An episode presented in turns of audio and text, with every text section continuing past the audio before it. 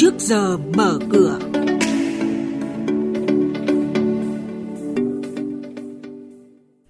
Thưa quý vị và các bạn, những thông tin nhanh về chỉ số chứng khoán chốt phiên trước, tin công bố liên quan tới một số mã chứng khoán đáng chú ý trên sàn giao dịch.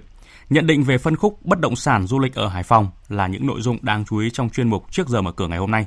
Và bây giờ xin mời biên tập viên Hà Nho.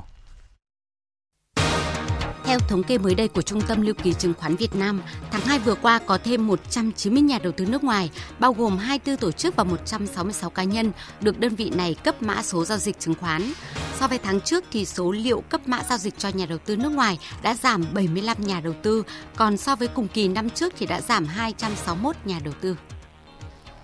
Sở Giao dịch Chứng khoán Hà Nội cho biết ngày 29 tháng 3 tới sẽ tổ chức chào bán đấu giá hơn 80 triệu cổ phần của công ty Viglacera do Bộ Xây Dựng sở hữu với giá khởi điểm 23.000 đồng một cổ phần và bình quân giá tham chiếu 30 phiên liên tiếp trước ngày công bố thông tin đấu giá.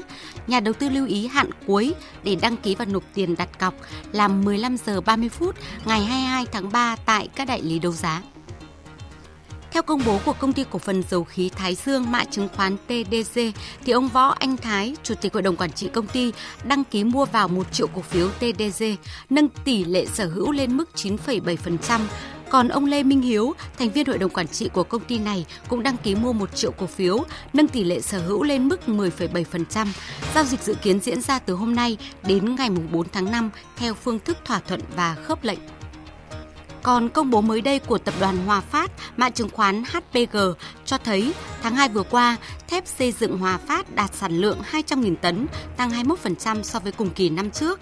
Đối với thị trường xuất khẩu, thép xây dựng Hòa Phát đạt hơn 15.000 tấn trong tháng 2, giảm nhẹ so với năm trước do tập trung phục vụ thị trường xây dựng trong nước đầu năm.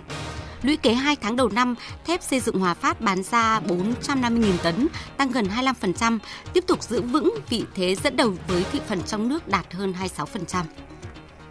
Về diễn biến giao dịch trên thị trường chứng khoán, sau khi có phiên sáng bất ngờ tăng mạnh tới gần 8 điểm và vượt qua ngưỡng cản 1.000 điểm, VN Index đã đảo chiều giảm điểm về 994 điểm sau khi chốt ngày giao dịch. HNX Index vẫn giữ được màu xanh tăng điểm nhẹ, đóng cửa ngày hôm qua ở mức 108,8 điểm, còn Upcom Index dừng ở 56,2 điểm. Xin chuyển đến quý vị và các bạn nhận định về thị trường bất động sản. Theo công ty tư vấn bất động sản Savills Việt Nam, do tăng trưởng kinh tế, phát triển cơ sở hạ tầng và công nghiệp cảng, nên lượng khách du lịch công tác đến Hải Phòng tăng trưởng bền vững trong thời gian qua, giúp phân khúc khách sạn và căn hộ dịch vụ phát triển ổn định. Tuy nhiên, với khách hàng có ngân sách hạn chế, khoảng dưới 1.000 đô la một tháng thì Hải Phòng chưa có sản phẩm dịch vụ lưu trú phù hợp. Thực trạng này cho thấy tiềm năng và dư địa phát triển của các sản phẩm mới cho thị trường này như là căn hộ bán để cho thuê, sản phẩm nhà ở tích hợp công nghệ 4.0. Bà Đỗ Thị Thu Hằng, Phó Giám đốc Savills Hà Nội nhận định đã đến lúc thị trường Hải Phòng làm mới mình để đón xu hướng thị trường. Cả Hải Phòng và Quảng Ninh trong năm 2018 về thu hút lượng khách nội địa khá là thành công, trên 6 triệu. Cái mức này có thể nói là tốt, gần như là dẫn đầu các địa phương trên cả nước.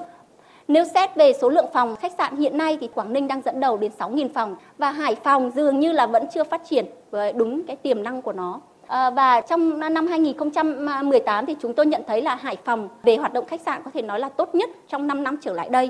Và hiện nay các thương hiệu nhà điều hành nước ngoài cũng không nhiều, nhưng trong thời gian tới thì chúng tôi nhận thấy là tại thị trường Quảng Ninh và thị trường Hải Phòng, các thương hiệu quốc tế cũng sẽ gia nhập thị trường nhiều hơn.